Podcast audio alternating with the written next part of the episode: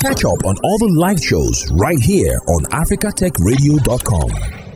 Against the backdrop of a global recession, growing economic inequalities, and the climate crisis, education has been greatly impacted across Africa.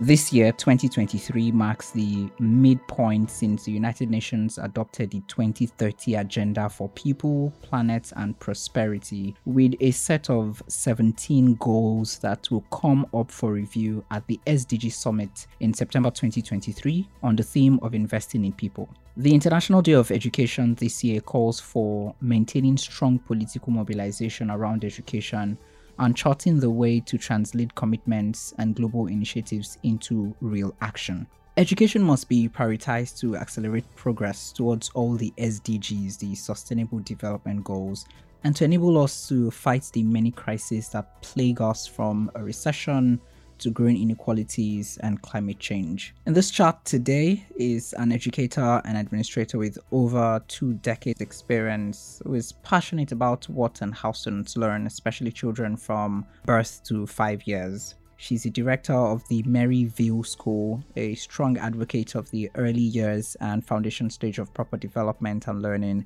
and the national coordinator of the International School Teachers and Directors Association in Nigeria. Juliana Odekhian. How are you doing today? Thank you, Anthony. Thank you. Beautiful. And Hello, Karen. Yeah, and our second guest is an independent educational consultant who promotes creative and critical thinking through digital tools with a successful 29 year career as a classroom teacher and a director of academics. We have Karen Walstra. Hi, Karen. How are you doing today? Hi, Tony. Hi, Juliana. I'm so excited to be chatting about this topic. It's something which I really think we need to prioritize and encourage people to explore and to see how we can really find solutions. Mm. How much really have we recovered from the losses of the COVID pandemic? I would start with Mrs. Juliana and then, you know, Karen. Okay, concerning recovering from COVID 19, I would say that lots of schools um, come to embrace the use of technology, IT, and technology.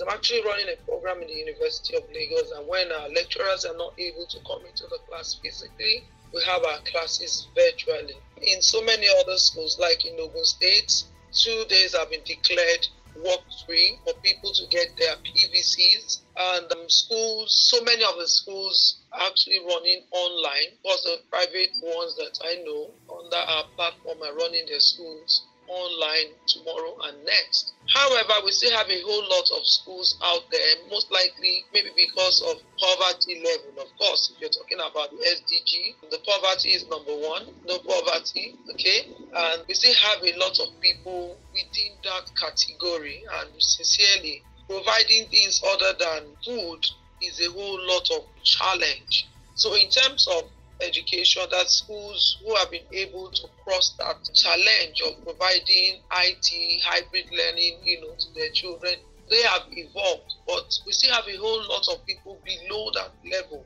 meaning the impact of COVID is even much more than we can even imagine because since COVID, there's been a lot of changes, a lot of inflation, coupled with the fact that Ukraine and Russia are still at war, and so many other challenges, you know, economic factors as well, has also further dealt with people who are grappling, you know, with poverty. And so it's, I think it's a very tough one since after COVID, and I think it will take the grace of God for us to really come out of that backlash. Thank you. Hmm. Okay, thank you. Um, Karen, what do you think? Have we really recovered? I really don't think so. I do think it differs from school to school because I think, as Juliana was saying, there were some schools that carried on as normal and their children excelled, but the vast majority of schools didn't. And if I'm listening to what teachers are saying right now, there are teachers who are saying they've never seen children with worse reading abilities or math skills, and their children have just lost years of work. And so I really think that we're going to see a long term impact on how the pandemic has impacted children individually. And I really think it's going to have a huge consequence moving forward. Now, let's look at access to education. Same with you, Karen. How do you think we can prioritize access to education, you know, in Africa, using um, South Africa as an example? I think the whole question around access to education is a really complex one. If we look across the continent, the millions of children don't access education or who don't complete education. They might begin it. So if we look at the numbers across Africa, we will see that a large percentage of people actually start schooling. But the percentages of children who finish is quite small if we look at the total number. And so for me, how do we prioritize that? Is one, are our governments putting enough resources into it?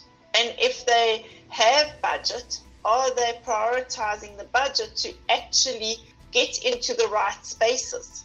If we look at devices, if we look at internet connectivity, if we look at infrastructure as a whole, um, both within South Africa and across the continent, that alone needs a lot of work.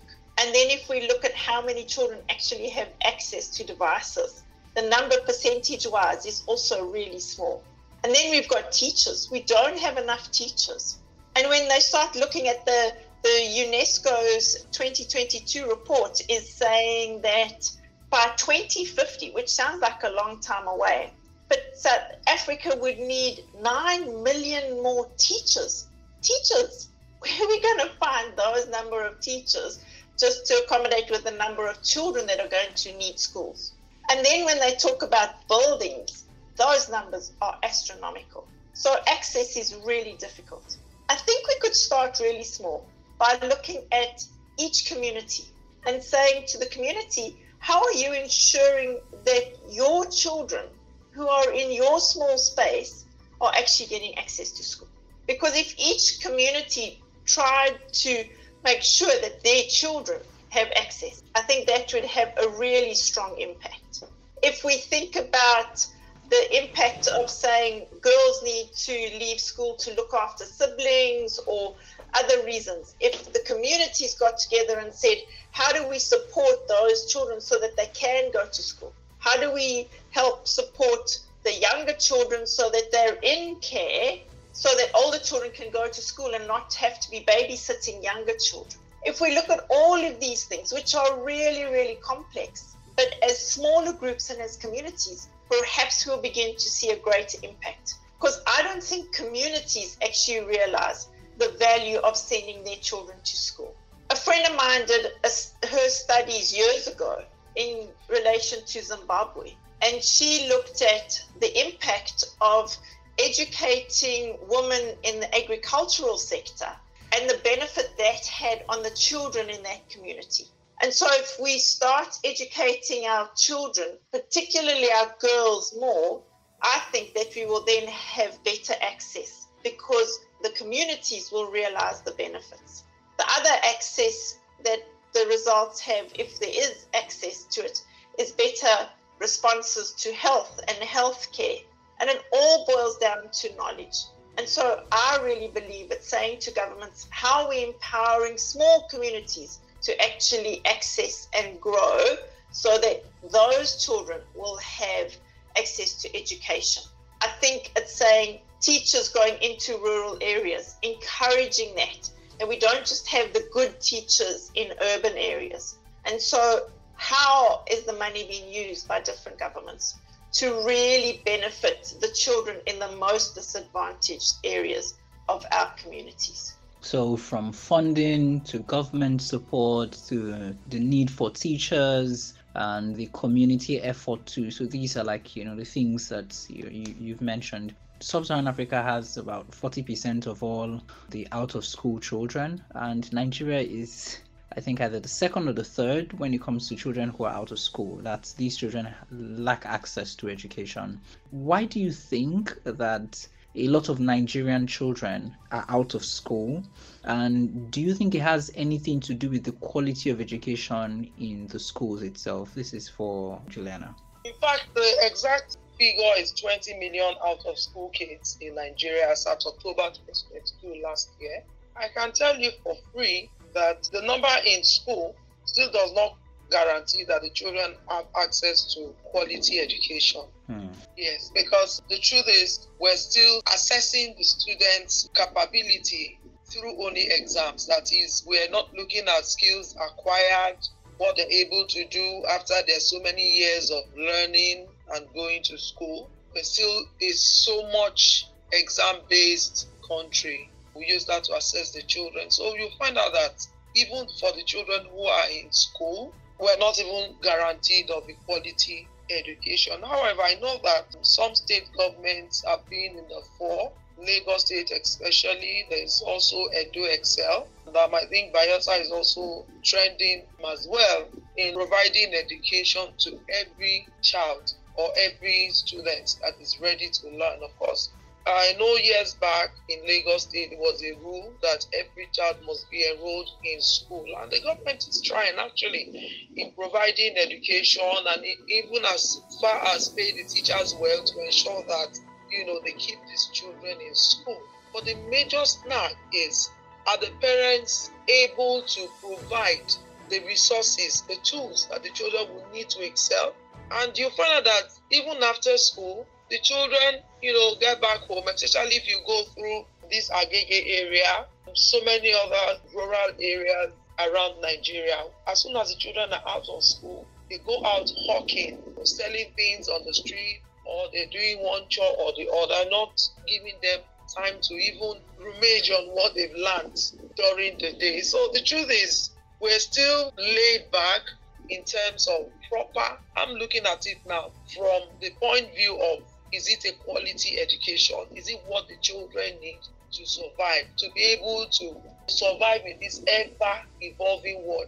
We have blackouts every second of our lives here in Nigeria, no light.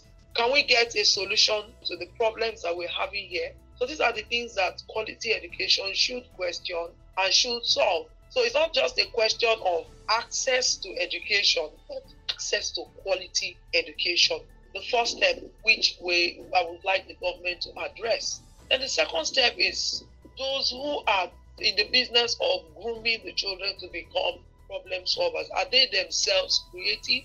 Are they critical thinkers? And yes, I know because of the poverty level in the country, teachers are not properly remunerated. It puts schools to organize trainings for their teachers so that whenever they go into a classroom, we're sure that the children are going to come out fulfilled. We're sure that the children are going to come out loaded and also motivated to do more. So the teachers are there. And then our parents are also there. There must be a partnership between the school, the parents, and then the society in growing a total child, a child who will eventually become a responsible adult, useful and reliable. Okay? So we also have the parents there. Many of our parents are too busy support our kids. For me as a parent, I question my children's school. Yes, I do that a lot. I question it. These are the things I want. But the first step is most parents don't even know what they want.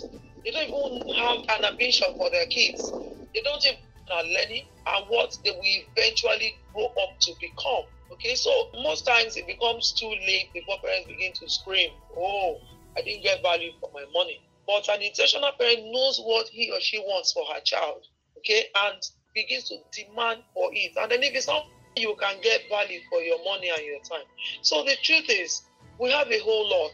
The child is there, waiting for the society to motivate him or her, waiting for the school to provide access to quality education, waiting for the teacher, and also waiting for my parents to provide me with the resources, with the tools required for me to excel.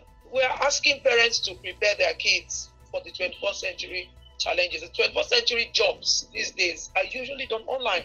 They're done online. A lot of people are doing remote work. Some are doing hybrid, some are online, on site. A lot of jobs are online. So we're not preparing our kids for those things. We're not providing them with the right tools. A school has given an assignment and I said, when you get home, go to the internet, do a research on this, that, that, that.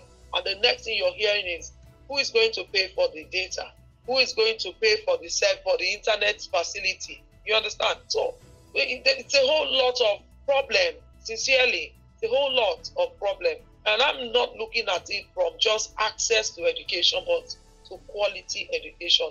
Are the children getting the kind of education that would help them to survive no matter what the challenges are? Ah, wow. Okay. Thank you very much for that. Um, Karen, would you want to speak to how to ensure that you know the education received is not just accessible, like it's relevant, and you know can also enable those who receive that education to solve future problems, future crises, and enable them be better prepared for the future that awaits them. I think I agree completely with what Juliana said. There is such a shortage of quality education. And I think when we go back to what we spoke about just now about the number of children leaving schools, yes, they're often negative circumstances, but some of the teenagers just feel, wow, they're on devices. They might, some of them might even have their own YouTube channels that they are doing. They're on TikTok creating videos, and yet within the school space, it's completely denied. So, as teachers, how are we becoming lifelong learners? How are we actually encouraging ourselves to continue learning? And I think, as a teacher in the classroom, if we are teaching the way we were taught, we should really stop teaching because the world has moved much further than that. So, how are we exploring the new technologies within our own lives so that we can be examples to our students and so that the lessons that we teach can be exciting and that the children are interested in what we're doing. And then relating it, like Juliana said, and you mentioned as well, Tony, in the beginning, how do we relate it to the real world? How do we make learning meaningful? So when the children are solving problems, are we giving them problems that are just sitting in a textbook? Or are we giving them problems which will become something that the community will say, wow, the children in this class actually helped us solve whatever problem it was. So, giving the children the skills and the desire to actually go in and go and create solutions which will have long term impact. How the engagement within the classroom is taking place. That it's not just rote learning. We're looking at alternative assessments so that the children are actually encouraged to think critically and creatively. How are we teaching children to be reflective on what they've learned so that they can really improve their knowledge and move forward? So, really teaching them to be analytical thinkers. And this doesn't mean that we only start this when children are in high school. We should be teaching this way all the way from tiny little children. If you think about a young child before they go to school, they are curious, they are creative, and they have their own mind and we pop them into school, and within a school term, they've become these little souls who just say yes to the teacher and never question. As teachers, we have that power. And so we need to say to teachers, how are you really empowering your students to cope in the world of the future? How are you giving them those skills? What are the 21st century skills that you are developing? How are you building digital skills into your everyday curriculum and into every single subject that you teach? How are you making the children excited for school so that when they go home, they're really excited and the parents will say, Oh, we need to keep our children in this space because look how much they're learning. And so the responsibility in lots of ways should be with the teachers. But I agree with Juliana the same responsibility relies with the parents. The parents should be saying, I'm not happy with this. We need to improve this. And at the same time, be putting pressure on the schools so that there will be results. Because if everybody starts saying there should be a priority in terms of education, and the priority should be getting the children to cope, and we all feeding into the space, I'm sure we begin to see much greater success than we are at the moment. We've mentioned that uh, during the pandemic lockdown, a lot of schools went the route of using technology. And I wanted to just ask now how you know technology can be used to support access and quality but at the same time my thoughts you know would also go to the fact that a lot of the people who really need this education. A lot of people who really are out of school, children, may not exactly have access to the kind of technologies that are very popular now. I know during the pandemic lockdown in Nigeria, for example, school went from classroom to radio and TV. Maybe this might just be like an option. Maybe we need to get back, you know, this method. But what do you think, Karen and Juliana? So, if you think about technology and the impact it could have, I think that if you say television and radio, the disadvantage is it's a one way communication. So, how are we then teaming that with another technology that it can become interactive? So, imagine, for example, Tony, or maybe you've got it already, while you are live on air, there's a WhatsApp chat group that people can be feeding comments to you directly. And so, if we use that kind of thing within the broader base of television and radio, that at the same time as your one way broadcast, which could be highlighting new technologies and exposing young people who don't have access to education to those technologies, and still be engaging with them in a medium that they have access to could really be beneficial. But I also think that there are other ways. In lots of spaces, in there are Wi-Fi hotspots that are free. Imagine if the government introduced legislation or suggested that for every advert there had to be links that are provided during these free Wi-Fi hotspots of free courses that are online to be teaching young people. So people who've perhaps fallen out of school will suddenly get a pop say, these are all free courses on and showing them digital skills or other types of skills that could help them become skilled to be to get jobs. And then if we think of our schools, yes, there are areas where there's no technology, and perhaps that's one of the main focuses we should say to government where they should be spending is how they're actually getting devices and connectivity into those spaces. You spoke about teachers not having money in terms of attending professional development. But perhaps government should be using some of their budget to help teachers to go and get trained. So for me, in terms of the access, it's saying how do we actually get people to start thinking broader than just conventional schooling or traditional schooling? How do we get people to realize that the need is beyond the children that are just in the schools? And so, how do we upskill the school space so that those children can really grow? But how do we also reach the children who have dropped out of the schooling system and are now in a space which is really complex and difficult? And get them to realize the value of becoming skilled and helping them, therefore, to get jobs. Hmm, that's a very interesting angle, especially the example of using WhatsApp, for example, and a TV and a radio. You know, that that actually works well. You know, to ensure that there is that two-way communication. Juliana, what do you think about this, and what are your thoughts around this? Okay, so in terms of TV and radio use, like Karen rightly said, it's a one-way communication and really i don't even buy into the idea of doing that sincerely because still we still have to look at access to light electricity to power tvs and radios in this part of the world.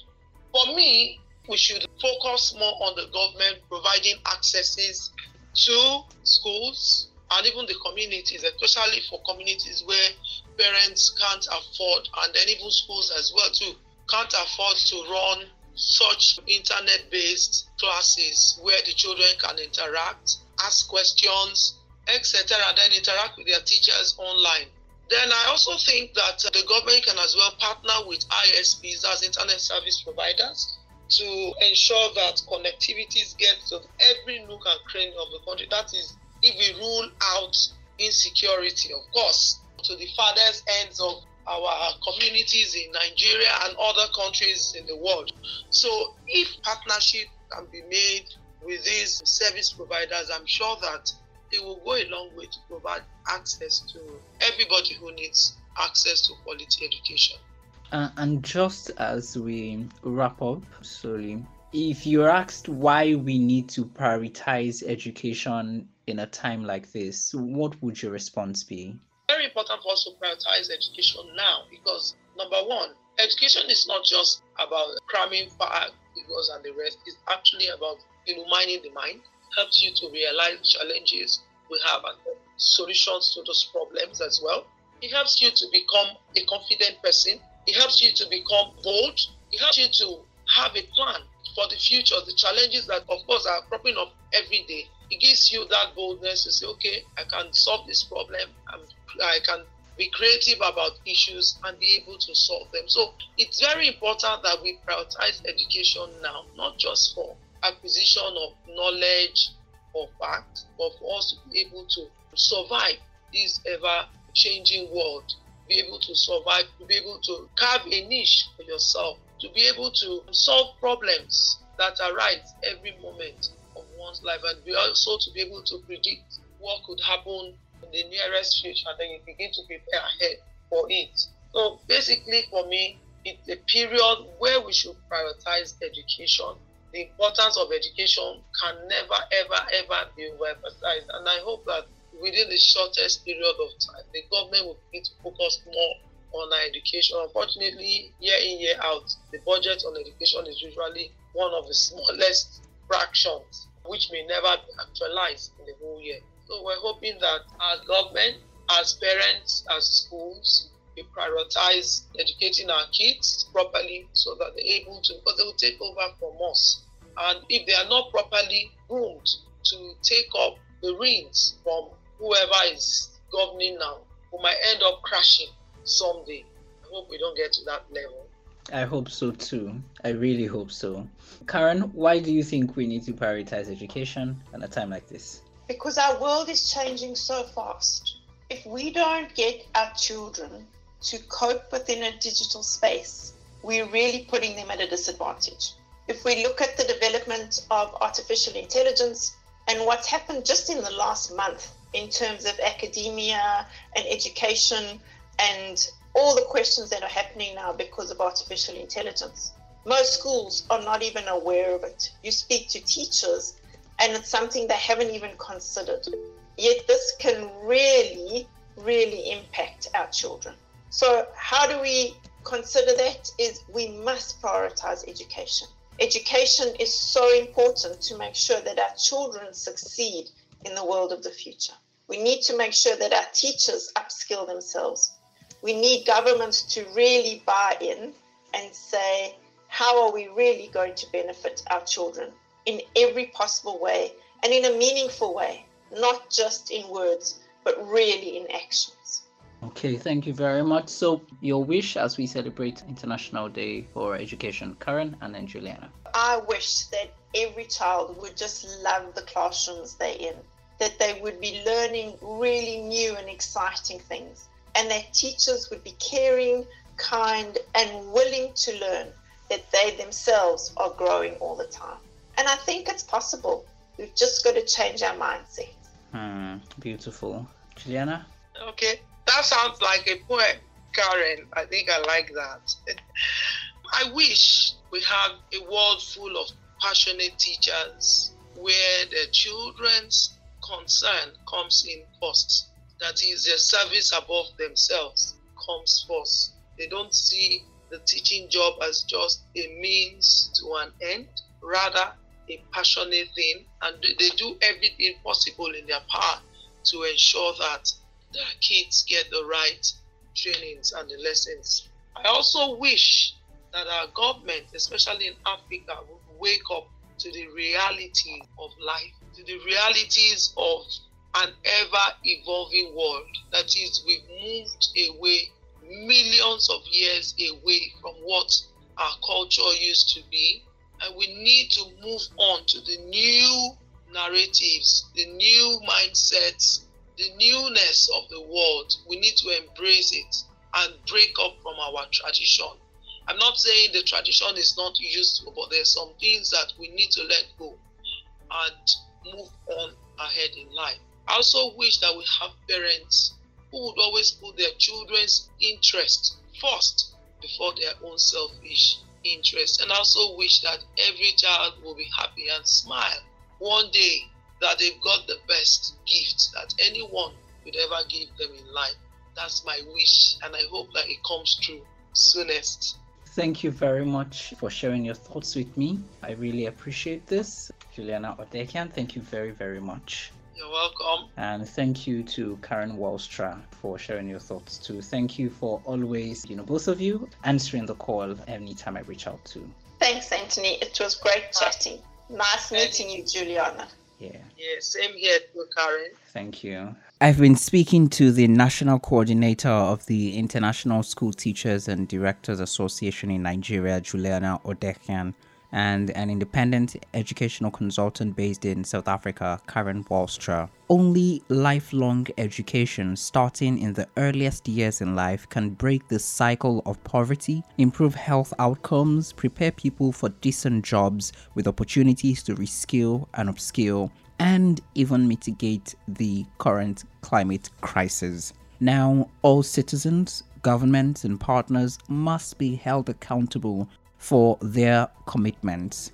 We need to translate commitments into action and strengthen the capacities of policymakers, teachers, and educators to make education truly transformative. We need to also invest in people and prioritize education to help reduce the impacts of these crises and build a society that is better prepared to handle the crises of the future. Thank you. Thanks for listening, and don't forget to catch up on all the live shows right here on africatechradio.com.